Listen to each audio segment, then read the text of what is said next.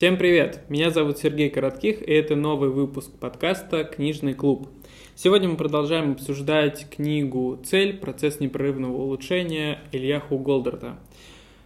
Здесь со мной в студии два Влада и Алексей, эм, которых вы знаете.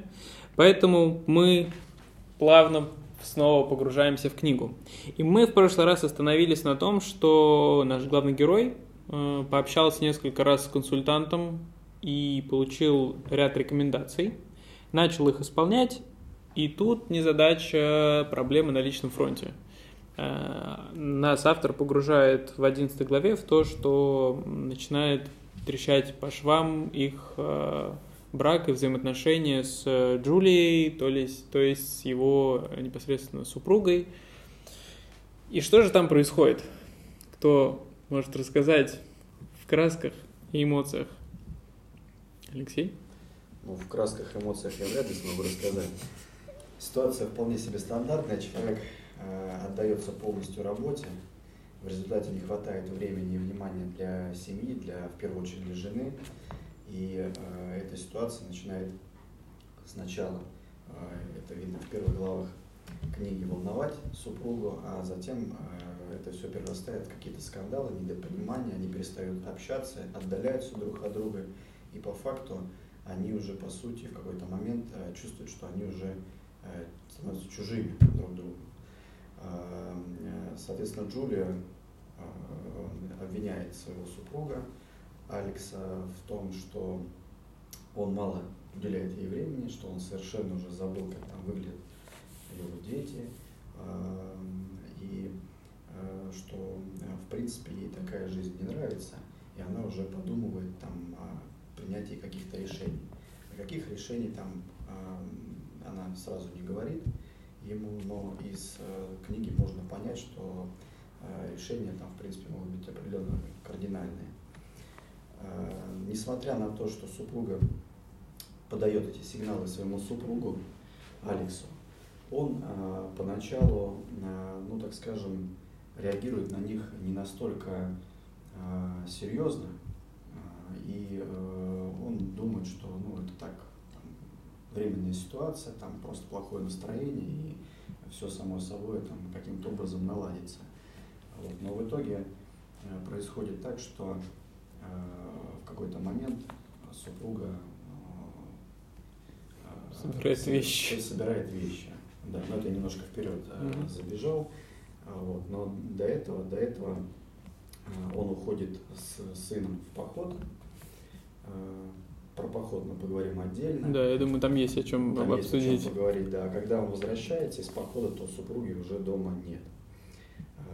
Вот, собственно, на мой взгляд, это достаточно такая банальная, стандартная ситуация, как я вначале сказал. То есть, когда человек много полностью себя отдает работе и не уделяет достаточно времени на семью, то начинаются проблемы. Ровно как и наоборот, если человек там не уделяет должного внимания работе, каким-то процессам, то там начинается рано или поздно проблемы. Поэтому в этом, на мой взгляд, и есть талант, когда человек может быть в разных сферах, в разных направлениях достаточно гармонично управлять ситуацией и э, может э, правильно выбирать приоритеты и правильно каким-то образом э, решать там возникающие вопросы. Да, здесь вопрос такого баланса, потому что на самом деле э, я часто встречал и на собственном примере понимаю, как бывает непросто совмещать рабочие вопросы, особенно если они такие острого характера, ну или, по крайней мере, когда ты сам считаешь, что они острые, да, и вопросы личного, потому что все равно люди, когда находятся в паре, они же не всегда видят полный день друг друга и не до конца понимают, чем так сильно озабочен другой человек, почему он уделяет время каким-то другим вопросам. И вот здесь э, найти этот грамотный баланс, на мой взгляд, довольно непросто. Лично мне, наверное, удалось просто определить некоторые приоритеты, когда я вижу, что там работа требует большего улучшения, когда я вижу, что мне хочется самому побыть больше с семьей. И исходя из этого, эм, в том числе, наверное, даже я бы так сказал, здорово, когда у партнера тоже есть свое увлечение, и получается, что вы хотя бы можете свои увлечения в одно, в одно время одинаково посвятить. Здесь же а, не сказано, например, занималась ли Джулия какой-либо работой, или она просто была дома. Возможно, в этом тоже был часть, ну, как бы, часть конфликта в том плане, что она постоянно дома и хочет внимания от мужа, да, там, от супруга, а он, например, работает. И получается, что она целый день в ожидании, и потом не получает то, что ожидает. Вот тут, то есть, по-разному можно смотреть, но в любом случае такая довольно актуальная тема, э, как научиться держать баланс между личной жизнью и работой. Вот, я думаю, что если мы в следующий раз пригласим кого-нибудь с большим опытом отцовства и управления крупной компанией, кстати, я заметил, что большинство, ну, у многих руководителей крупных компаний высокого уровня руководителей, у них там ну, сейчас в среднем где-то 3, 4, 5, 6 детей. Ну, и это, это, это вообще удивительно. То есть это прям ну, как бы... Или очень сильный тандем, видимо, внутри у них, или как это происходит, не понимаю до конца еще.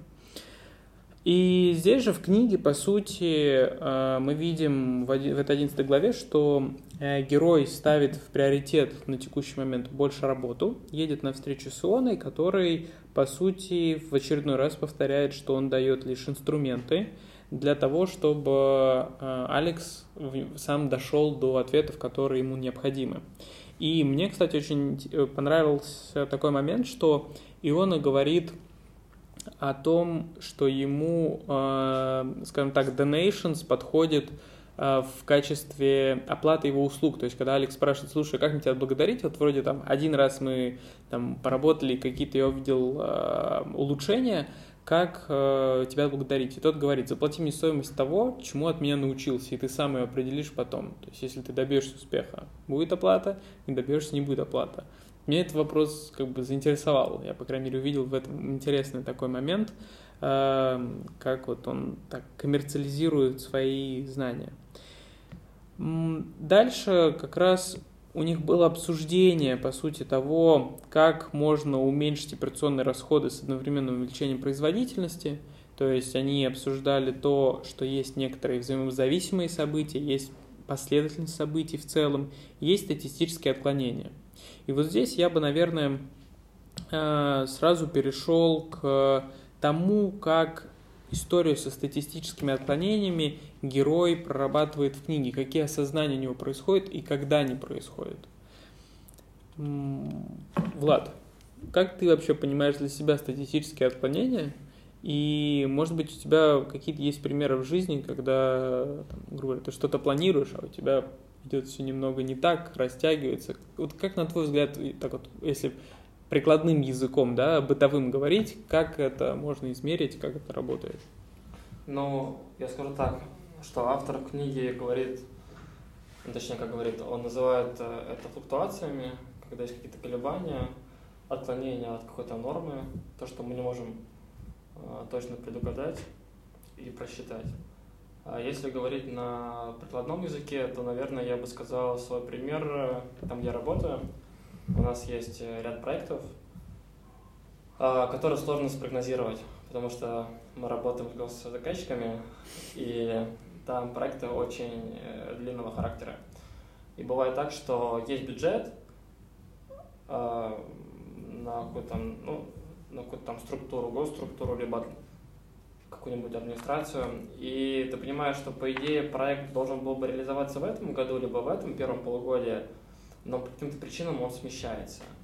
И это я сейчас говорю просто про один проект. А если брать э, там 10 проектов, 20-30 проектов, где суммы на миллиарды уже идут, э, то мы понимаем, что в данном случае спрогнозировать э, очень тяжело.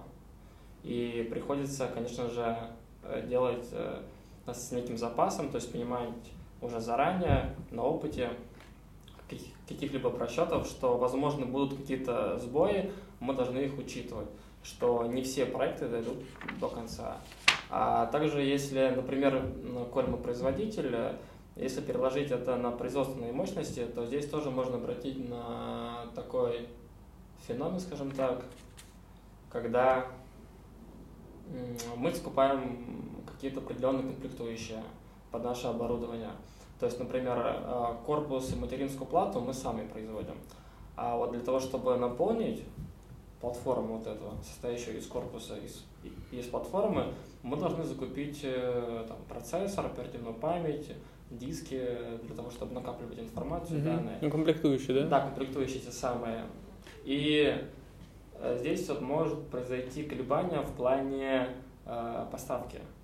Потому что мы их заказываем у своих партнеров, а партнеры закупают напрямую там, ну, в США либо в Китае. Мгм. И здесь могут произойти сбои, когда, например, мы понимаем, что процесс э, производства э, корпуса и материнской платы, процесс налажен, он серийный, и, в принципе, там до недели все будет готово. А если нарушатся сроки поставки, там, ну, там может задержка, а, курс вырос доллара, например, или еще какие-то там, ну, разные Мгм. ситуации могут произойти, задерживается, и вместо того, чтобы в итоге произвести одну единицу товара или Ну, продукции, там в данном случае, я думаю, не одну, а одну да, например, там тысячу за три недели, Ага. мы делаем это там, за 6-8 недель.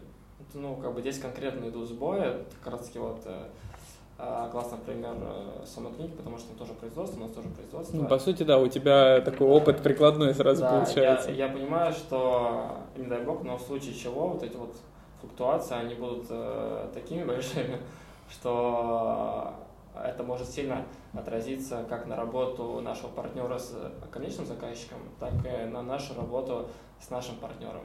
Потому что, ну, в чем страх? В том страх, что если нарушаются сроки поставки э, нашего партнера в конечного заказчика, то значит, э, там серьезные сроки. Если до месяца, так примерно, он платит э, там пени какие-то, э, какие-то доли процентов. Если идет срок нарушения поставки более чем на месяц, то расторгается договор об одностороннем порядке, и наш партнер, который должен был поставить конечному заказчику, это госкомпания, госзаказчик, что-либо, нашу продукцию, Ничего не получается. он попадает в черный список э, поставщиков. Еще хуже. И никогда он больше не имеет права им поставлять. И еще, скорее всего, платит штраф. Вот, поэтому вот эти флуктуации, они, конечно, очень серьезные, и их нужно по мере возможности просчитывать. То есть их нельзя до конца просчитать, я думаю, э, там... Ну, да, много идеально. таких примеров есть, Да, когда там но в при- Японии но- производство Но приблизиться к какому-то определенному отметке, скажем так, ну, я думаю, можно. По сути, получается, что э, узкие места, которые на производстве существуют, они создают эти ста- статистические колебания. Понятно, что много факторов. Это вот и поставщики, как Влад уже сказал, но и внутри самого производства, э, условно говоря, производство же там состоит из разных элементов, из разных процессов. Какие-то процессы могут быстрее идти, какие-то могут медленнее идти. В итоге э, в конце, там, на последнем этапе нужно необходимое количество деталей, чтобы это собрать уже в конечный продукт. Но из-за узких мест, из-за тех там станков, как это в книге описывается, Мгм. происходят эти стати- статистические колебания, потому что где-то происходит затоваривание, то есть э, накапливается большое количество элементов, которые э, были созданы, пока медленный станок, то есть узкое место, Мгм. делало там э, предыдущую партию. И вот этот дисбаланс, он как раз и приводит к тому, что возникают эти статистические, колебания, и это приводит к тому, что э, тратятся дополнительные деньги и на операционную деятельность, на хранение продукции и так далее. Это лишние затраты. И в то же время деньги тратятся на зарплату, там, на обслуживание станков, потому что они перерабатывают больше. А непонятно, продастся ли вся эта продукция или не продастся, потому что по факту самый медленный станок на производстве или самая медленная операция, она фактически диктует условия вообще всей операции. То есть как э, с- в то время, в которое совершается самая медленная операция, в это же время, в принципе, выпускается конечный продукт. А, Поэтому а, такие вещи а, необходимо анализировать, находить и различными спо- способами разрешать. Ну, вот в книге, в частности, там описаны разные варианты, каким образом руководство завода добивалось того, чтобы оптимизировать эти процессы и а, использовать, так скажем, медленность а, этих работы станков там даже в некий плюс. Да, это, кстати, очень интересное замечание. Я сейчас чуть вернусь к тому, что Влад сказал эм, про вот эту всю цепочку производства. Ведь в книге говорится про конкретный завод, что там как бы смысл в чем? Оптимизировать не конкретное место на заводе, да, там работа одного станка, да, в целом. Оптимизировать работу всего завода как живого организма. А вот то, что ты затронул, да, там, например, различные поставщики из разных стран, это же, по сути, ну, как устроена мировая экономика. Например, ты делаешь какую-то там конечную часть продукта для потребителя, ну, условный чайник там электрический, да, при этом до тебя же должны доехать материалы, чтобы этот чайник сделал, то есть какие-то формы, да. а, это пластиковая ручка, там металлический корпус, там ситечка, всякие нагревательные элементы, провода и прочее. Это кто-то должен сделать. Для того, чтобы они это сделали, они должны получить какие-то материалы, которые к ним приедут. Эти материалы добываются там из шахты, там руда, прочее, прочее, прочее. Для того, чтобы это приехало, нужно, чтобы были сделаны условные там КАМАЗы, корабли, поезда, которые перевезут потом эти материалы до непосредственного производства. Чтобы их сделать, нужно сделать эти КАМАЗы и прочее. В итоге получается такая бесконечная цепочка э, создания постоянных товаров для того, чтобы, по сути, был один чайник сделан. И в данном случае, когда там покупатель приходит в магазин, такой, о, чайник, класс, там, типа, не знаю, 3000 рублей или сколько он стоит, какой-нибудь электрочайник, такой, типа, о, сейчас куплю. А если так вот, как это в фильмах бывает, если бы там прикасался к чайнику и видел, как его произвели с момента, там, не знаю, зарождения этой руды, мне кажется, там просто такое кино было бы на, на несколько недель. Как, Начало было бы от большого взрыва. Да-да-да. Ну, то есть, на самом деле, это действительно интересно, как вот какой-то конечный, простой продукт, ручка даже, да, как вот она проходит через все эти этапы, и если где-то происходит один сбой, то, по сути, вся система останавливается. Не у одного производителя, а у нескольких. Поэтому, собственно, и бывают дефициты товаров. Я вот помню, когда в Японии было наводнение, у них атомная станция, по-моему, да, там, э, да, на Фукусиме, они, они же перестали производить некоторое время электрокомплектующие для автомобилей, и весь автомобильный рынок остановился. То есть у них там какие-то запасы были, но немецкие производители, американские, они просто не могли производить автомобили в нужном количестве. И по сути, вот если, как это, как раз вчера, да, там Facebook лег, вот э, просто пример того, что там, если бы какой-нибудь Amazon Web Services лег, который там всю транспортировку товаров услуг, э, электронную торговлю курирует, вот тогда бы как бы весь бы мир остановился там на денек, на два и так далее. То есть это действительно очень э, важная мысль в этой книге, и, собственно, почему мы ее взяли, что э, все очень сильно взаимосвязано, и важно научиться и в бытовых ситуациях, и в там, бизнесовых просчитывать вот эти взаимосвязи. И здесь как раз же я бы поговорил про бытовую ситуацию, про тот самый поход, про который мы говорили в прошлый раз. Для меня вообще иллюстрация похода в очередной раз показала, что очень важно уметь переключаться из своего обычного контекста, в котором ты находишься, например, на работе, на какие-то бытовые ситуации – Потому что когда у тебя в голове есть какая-то задача, ты начинаешь видеть во всем, и ты находишь очень интересное решение. Там дальше еще в книге будет как дети буквально, да, там пару задачек помогли э, главному да, герою да. решить. Здесь, по сути, то же самое. Главный герой пошел со своим сыном Дэйви в поход. Что это за поход? Кто хочет рассказать про него? Могу я рассказать? Давай. На самом деле, э, это классная история. Э, творческая история, то есть творческий подход э, самого Алекса, потому что, как ты правильно сказал, э, не стоит зацикливать свое внимание только на работе, потому что, возможно, это ни к больше не приведет. Нужно смотреть чуть шире, кругозор свой расширять и смотреть по сторонам. И он, собственно, это сделал, он вспомнил про этот поход, они поехали с сыном, родители всех кинули, поэтому он взял эту ответственность. Э, такой, он стал вожатым. Он стал вожатым, э, да, своего сына и его одноклассников, ну и друзей, скорее всего. И поэтому они пошли в поход.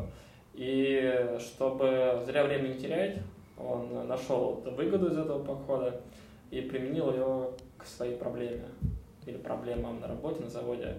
И начал потихонечку так вот стратегически подкапываться, где-то творчески, и находить пути решения. И э, тут получается такая картина, он взял за основу э, процесс похода, э, как именно дети передвигаются из точки А в точку Б. Они должны были дойти там до какого-то ну, чертового камня, что ли, Ну, какая-то условная локация, да, Да, там, локация, за условные там 3 или сколько, 5 часов, да. Да, да, да. А в итоге они за 5 часов прошли там, дай бог, четверть маршрута, да? Да, да, и он понимает, что что-то не то. А, к тому же он изначально распределил, в принципе, там более-менее, что кто-то идет спереди, кто-то в середине, кто-то сзади.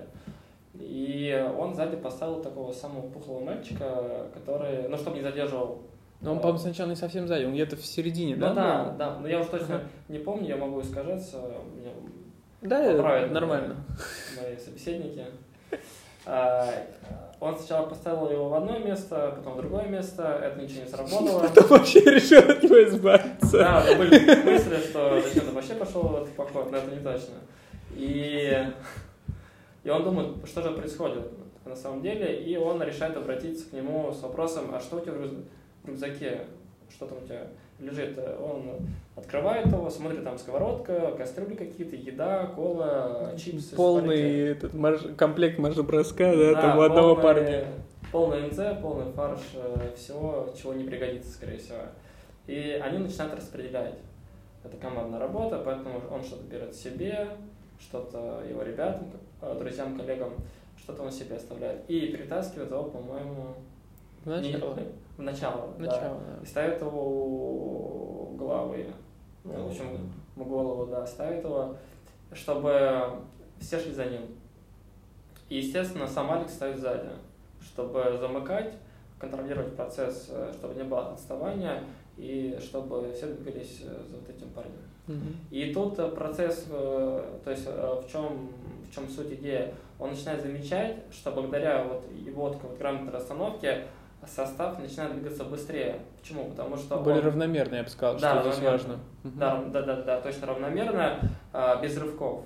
А, Он ставит этого парня вперед, разгружает его рюкзак, а, скорость увеличивается, и не просто скорость увеличивается, они как раз таки начинают идти быстрее и идти вместе, Мгм. при этом не растягиваются. И за счет э, вот этой вот правильной расстановки они сокращают время, которое они вот ранее А почему вообще важно было сократить время, да? То есть почему ему было важно сократить э, вот этот разрыв между ребятами? Ну окей, первые пришли там, не знаю, за час, последний пришел там, не знаю, за 7 часов. Зачем он хотел именно вот этот э, разрыв между первым и последним в цепочке сократить? В чем был смысл? Ну, ты скажешь. Алекс хотел, чтобы э, был слаженный процесс, чтобы группа двигалась одновременно. Естественно, он не мог часть детей бросить без взрослых и оставить, чтобы они там где-то плелись. Собственно, в этом походе он для себя решил зада- задачу со статистическими колебаниями, потому что он наблюдал за тем, как э, идут э, скауты, и видел, что вроде бы они все там одинакового роста, примерно одинаковой комплекции, вроде бы темп был изначально, когда они пошли в поход, задан более-менее равномерный, но все равно по каким-то причинам их строй растягивался. А в какой-то момент он увидел, что одна часть там ребят ушла вперед, с которым тогда и был впереди, а какая-то отстала, и причем отстала очень сильно. И потом он начал анализировать, почему же это происходит. И он э, увидел много различных факторов, которые к этому приводят. И о- один из ключевых факторов, это правильно, как Влад сказал, это вот как раз тот самый медленный ученик, который был, был полный, грузный, плюс у него еще был очень тяжелый рюкзак, самый тяжелый в этой группе. И получалось так, что э, в тот момент, когда он находился в середине э, цепочки, э, и э, он потихонечку отставал условно на один шаг от впереди идущего. То есть первый далеко уходил, а это держал всю остальную Да, колонну за собой. держал всю остальную группу. Более того, когда он отставал, то остальные ребята, которые шли за ним, они уже отставали там не на один шаг, как он отставал от предыдущих, а на два, на полтора и так далее. И в результате цепочки она вообще разбивалась там на несколько звеньев, там на два, на три звена. И э, вот он, э, Алекс пытался проанализировать, из-за чего это все происходит, с чем это связано. Ну вот смотри, он... Выявить, и вы- и он пытался выявить зависимость, которую он в итоге потом выявил, и э, даль- дальше эту зависимость он каким-то образом, ну, э, так скажем, переформатировал в игру, где он, так скажем, на- практически обкатал ее и, и понял, как это все действует. Я не буду уже там вдаваться Ну да, да, там игра такая довольно расписана. играли. Мгм. И в результате это ему помогло потом э, более грамотно распределить и расставить э, всех скаутов, э, исходя из того, кто как идет, то есть кто насколько выносливее, кто идет быстрее, кто медленнее, там роста и так далее. То есть он уч, учел фактически там э, много параметров, которые были присущи там э, разным ребятам из этого похода. Угу. Тут Сергей спросил по поводу того, зачем нужно было всем вместе дойти. Угу. На самом деле можно же было дойти как угодно. Кто-то там остал, ну, пришел там на пару часов позже. Это невозможно было в данном случае, я так понимаю, потому что мы же обсуждаем одну большую метафору, а дойти всем вместе до конечной точки, это значит как поставить чайник на полку магазина. Угу. Не может просто нагревательный элемент поставить и ждать, пока ручка еще доедет. Метафора бы не получилась, и выводы для дальнейших ваших глав не получились. В чем они? Да, ну на самом деле так и есть. Здесь же а, он как раз и отметил, а, скажем так, главный герой, ну и автор получается, что а, суть похода же не в том, чтобы как можно быстрее достичь точки кем-нибудь, а как можно быстрее всем вместе прийти в одну точку, потому что, ну, все пришли, а другой там ребенок где-то идет посреди леса или поля, там за ним медведь бежит, а он, не знаю, там где-нибудь в 10 километрах. Ну, то есть так не работает. Нужно, чтобы все элементы, вот как Влад сказал, были в один момент собраны все вместе. И поэтому производительность и в производстве, и в жизни, и вот даже метафора есть, да, там скорость движение кораблей считается по самому там, медленному кораблю, да, или какая-то такая метафора есть в бытовой жизни. То есть эм, смысл всегда в том, что производительность, именно конечная, считается по самому медленному элементу. И это как раз тот вопрос, который он старался решить в производстве. А, да, можно поставить сам медленный элемент вперед, как он сделал с Герби, но получилось так, что колонна все равно очень медленно двигалась, то есть они не могли увеличить скорость этой колонны. И тогда он понял, что еще можно как бы разгрузить, то есть сделать более эффективным этот первый элемент. И тогда, когда они раздали этот рюкзак, получилось, что вся группа увеличила свою среднюю скорость. При этом здесь есть важный момент.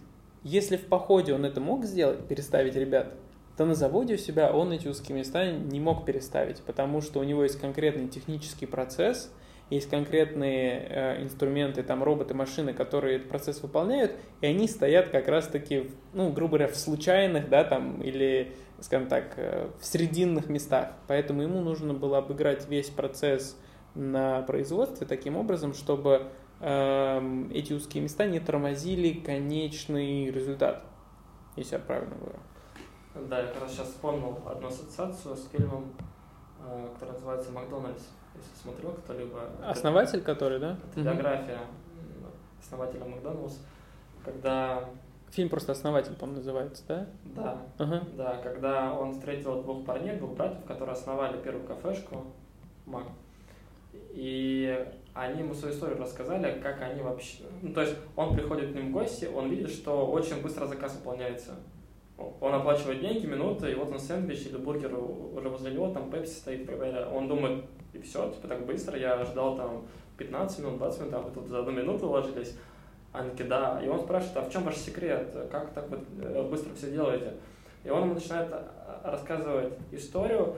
Э, там следующая иллюстрация, когда они идут на спортивную площадку асфальтированную, где вот эти вот братья рисуют да-да-да, я видел а, известный момент. Да, рисуют этот, этот чертеж и делают такую типа иллюзорную расстановку, где что стоит.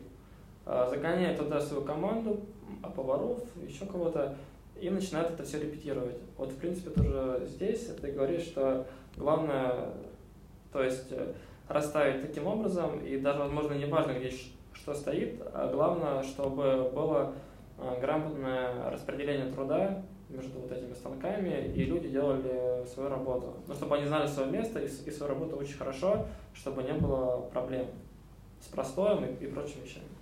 Ну, это чуть-чуть разные вещи, потому что мне кажется, что а, здесь обсуждается развитие какого-то уже существующего а, процесса, и это совершенно другое, сильно отличающихся от процесса, когда вот э, почему эти братья смогли создать такую штуку замечательную, даже они даже в фильме это говорят. Мы в какой-то момент поняли, что все, что сейчас происходит, не катится. Они просто все стерли из чистого листа, нарисовали этот квадратик и сделали то, что им нужно.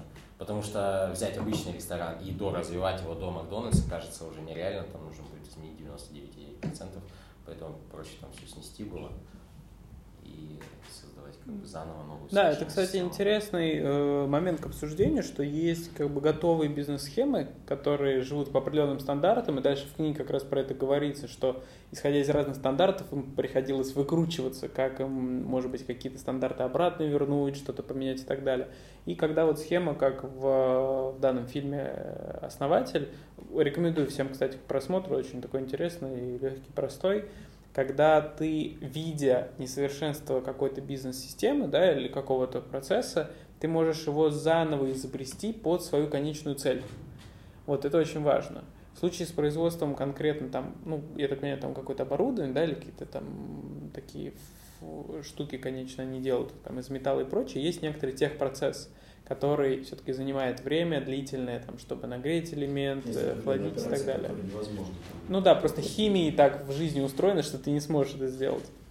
Вот в случае там с питанием, да, ты можешь делать некоторые полуфабрикаты и правильным образом их быстро компоновать, потому что, ну, это более быстрый процесс. В реальности он более легко реализуется.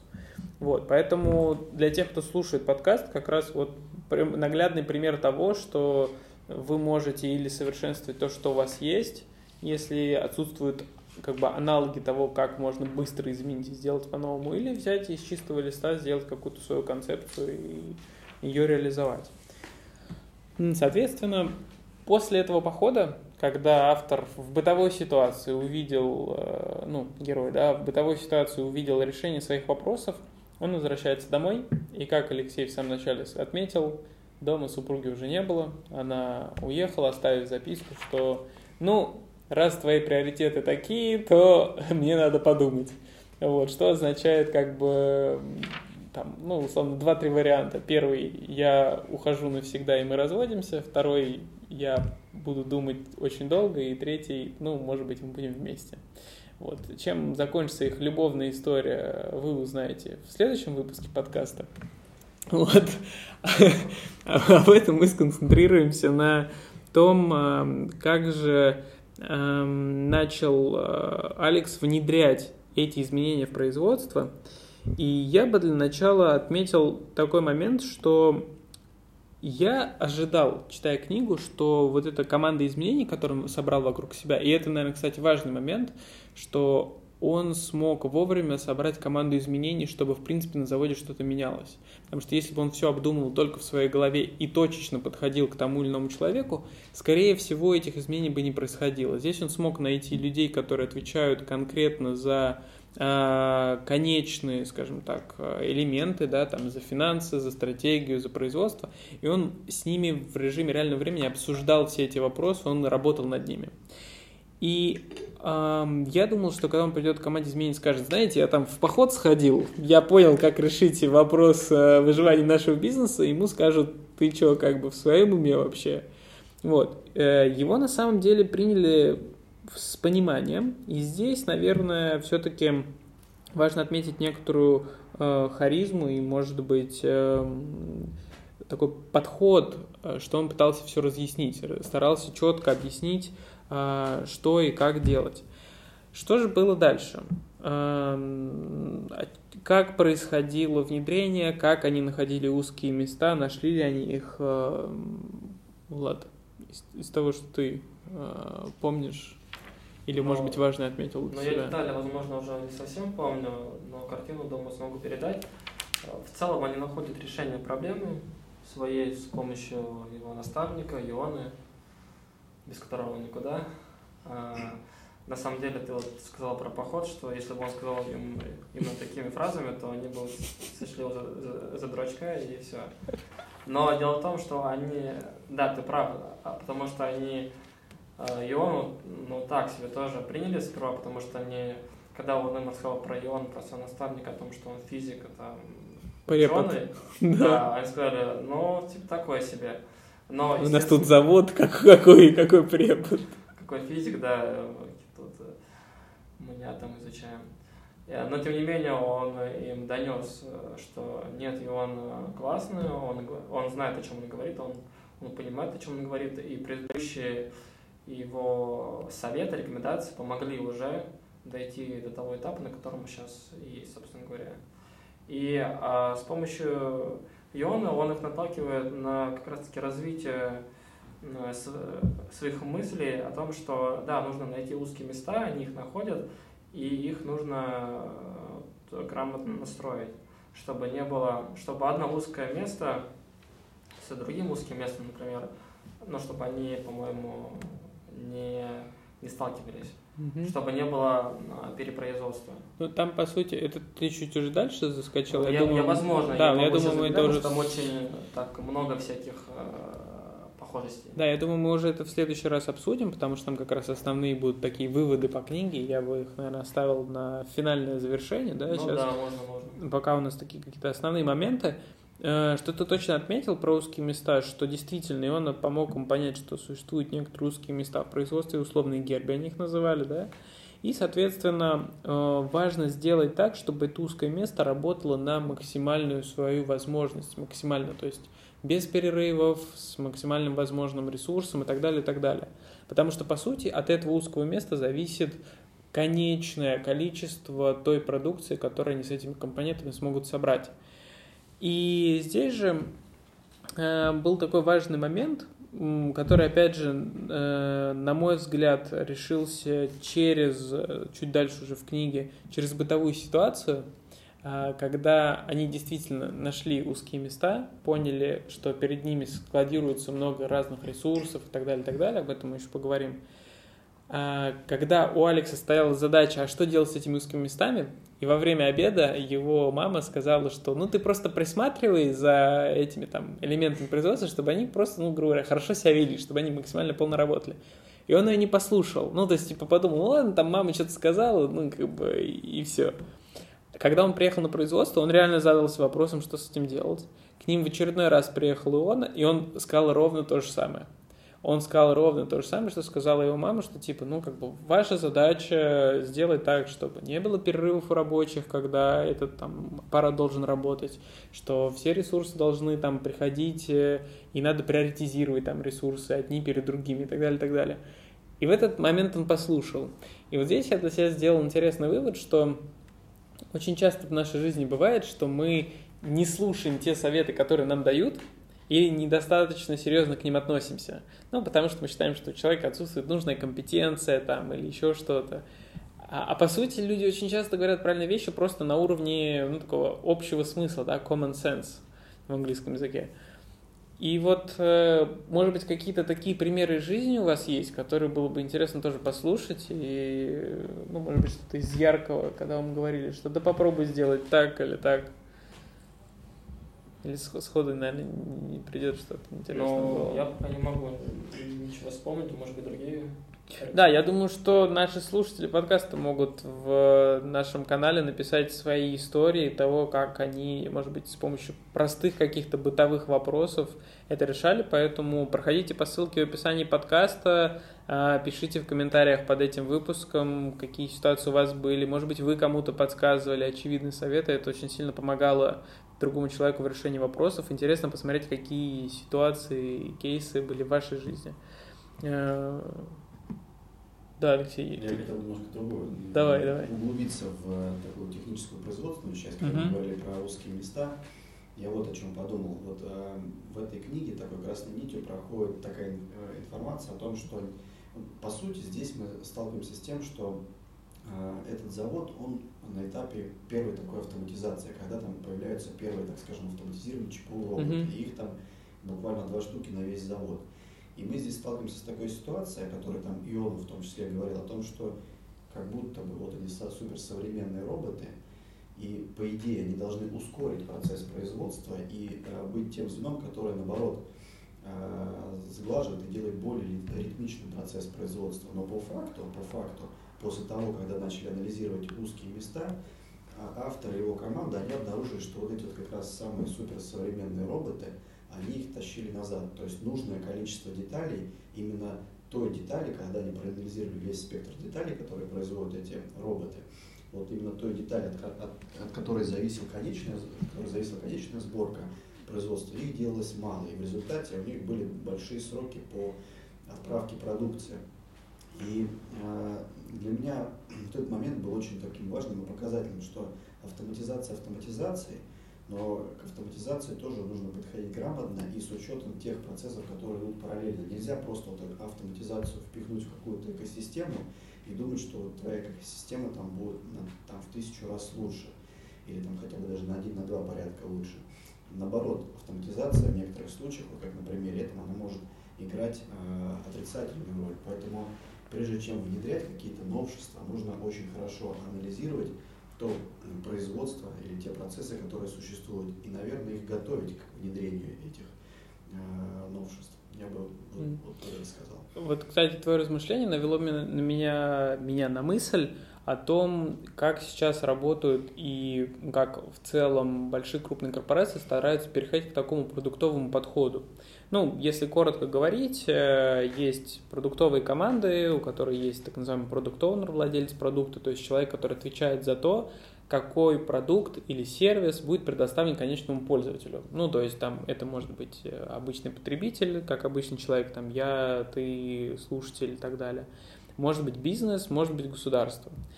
И у этого человека в команде есть как представитель, например, отдела маркетинга, который собирают понимание того, что нужно потребителю, так представители разработки, которые непосредственно делают это цифровое решение, там, этот сервис или услугу, да, и различные там аналитики, другие представители друг, как бы, других э, частей команды. Это как раз есть такие agile команды, которые формируются, и они быстро тестируют разные гипотезы, какой продукт выкатить на рынок, э, как его правильно собрать, какие, какой функционал должен быть и так далее.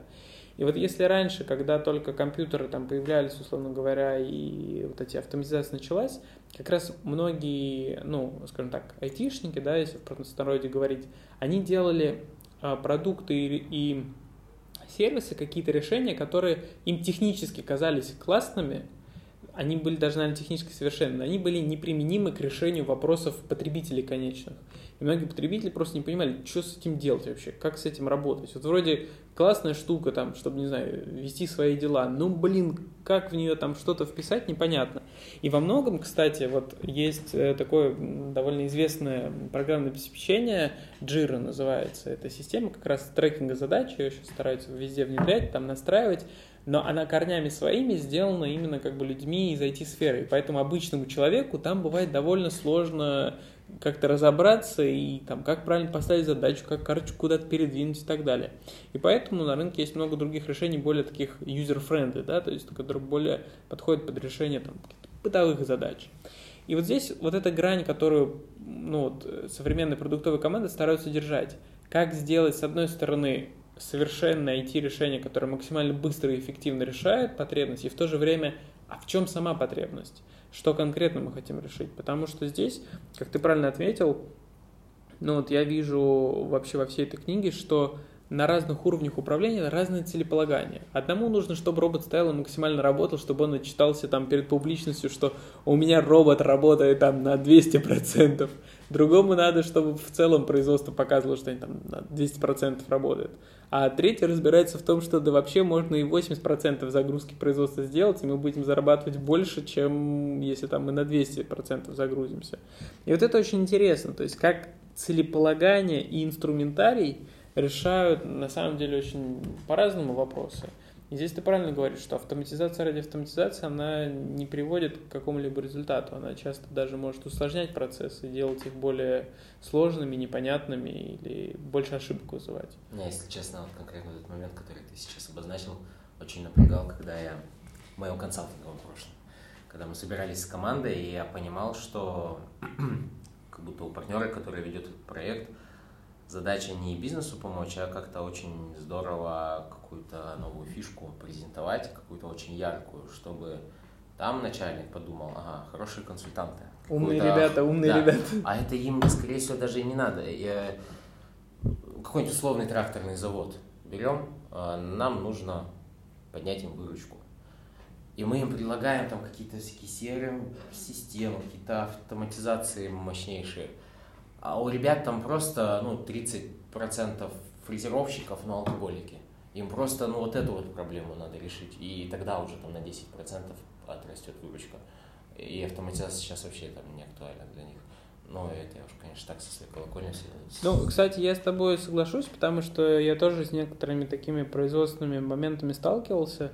Есть условный завод, ну, такой пример повышения реальной производительности. Есть завод, на котором там, точнее, не как бы не завод, а как это, как бы карьер, перерабатывающий что-то и так далее. У них условно есть КАМАЗы.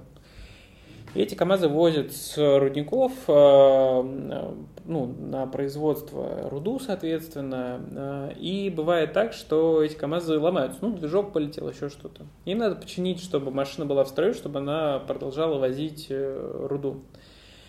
И в цехе ремонта у них ну, полный хаос, беспорядок, чтобы вы понимали, вот если взять какое-нибудь супер грязное помещение, но не потому что оно грязное, потому что там масло, а просто потому что там все разбросано кое-как, Э, условно говоря, там сейчас цифры приблизительно скажу, я точно не помню, там 70 дней чинится один движок. То есть 70 дней автомобиль не может выйти на линию работать. Соответственно, если таких поломок несколько, то это как бы там 10 машин и 2 года работы над этим. И когда пришла команда оптимизации, они сказали, сейчас не нужно сразу внедрять какие-то там умные системы и прочее. Это можно делать, пожалуйста, занимаемся в другое время. Нам нужно просто грамотно сделать так, чтобы каждый ремонтник, вот как ты сказал, да, там про фрезеровщиков, чтобы каждый ремонтник просто раскладывал инструменты на место, чтобы каждый там убирал за собой, протирал, чтобы было прочерчено, как мы работаем с этим двигателем. Например, берем основную его часть, вот на этот стол разбираем одну часть, там один мастер работает, на эту стол другую часть, да, там другой мастер работает. Они параллельно работают, собирают. И просто благодаря наведению порядка в этом ремонтном цехе они начали чинить двигатель там, по-моему, типа за неделю или что-то такое, в 10 раз быстрее. Ну, цифры условные сейчас, но приблизительно такой эффект. А вы понимаете, что в 10 раз быстрее, значит, в 10 раз больше машин они могут быстрее на линию возвращать, если те ломаются. А это кардинальное увеличение прироста. И вот часто оптимизация процессов, особенно в производствах, она действительно начинается с очень простых шагов. И я вот всех слушателей призываю, что даже если вы работаете, не знаю, на производстве, в интеллектуальной сфере, еще где-то, смотрите, как маленькими какими-то шагами вы можете упрощать очень маленькие элементы. Делать их просто, ну, как говорится, навести порядок в делах. Кайдзен. Да, кайдзен это как раз, чтобы все было на своих местах, на своих полочках. То есть старайтесь привести все дела в порядок. Там, если вы работаете с файлами, сделайте все папки понятные, чтобы было понятно каждому коллеге, где тот или иной материал лежит, чтобы не надо было там по 10 раз, слушай, а где там вот презентация, помнишь, мы там делали тогда, там, мне надо отправить и еще что-то. А если кто-то заболел или в отпуске, то ты вообще в жизни не найдешь. То есть просто наводите порядок. Наведя порядок, вы значительно увеличите свою производительность и продуктивность. И да, смотрите на конечные потребности того, с кем работаете, потому что фишек умных много, а делать нужно конкретную выгоду. Мне кажется, что мы в целом проговорили сегодня довольно много ценных идей, проговорили про то, что важно наводить порядок в вещах, про то, что очень важно или выстраивать заново процессы, если это возможно, или стараться оптимизировать их с учетом того, что есть узкие места, и обращать внимание на эти узкие места, как сделать так, чтобы они были максимально, э, скажем так, наполнены работой. Вот, это в том числе касается, мне кажется, и команд э, такого офисных сотрудников, когда есть, например, условный, там, не знаю, юрист или бухгалтер, который всегда там может проверять только 5 документов, значит, таким образом подготовить документы, собрать комплект документов, чтобы не нужно было тысячу раз возвращать, а вы эту справку не доложили. То есть четко поймите, какие справки должны быть, какие там обоснования и прочее, чтобы в один момент принести нужный комплект, и вам его утвердили сразу это значительно повышает э, эффективность и в госорганах, и в любом бизнесе и так далее, и так далее. Вот. Ну и несколько примеров из жизни. А, у нас открытым остался вопрос про то, как же найти баланс между личной жизнью и работой. Я только про это хотел сказать. У нас ситуация похожая с Алексом. То есть мы сегодня только про производство разговариваем уже. Уже второй подкаст. Да. На личное время не остается. Да, так и в прошлый раз хотели, но что-то опять получается так. Поэтому Пишите свои мысли о том, как же настроить баланс между личным и рабочим. Делитесь вашими примерами, вашим опытом. И я думаю, что следующая встреча будет заключительной, где мы как раз проговорим, какие ключевые решения были проведены. Я думаю, мы, может быть, чуть даже изменим формат и не совсем прям по книге будем делать, а конкретные какие-то выводы, инсайты, озвучивать и их проговаривать. Мне кажется, это будет более э, ценно и сжато. Поэтому пишите свою обратную связь по ссылочке в описании. Хотите что-то сказать? В Казани вышка бар классно. Да, у нас сегодня Владислав, э, который развивает вышка бар в Казани, поэтому всем тем, кто живет в Казани, приходите, там есть классный розовый вертолет. Вот. Ну, а мы, соответственно, увидимся с вами через неделю, услышимся. Пока-пока. Всем пока. Счастливо.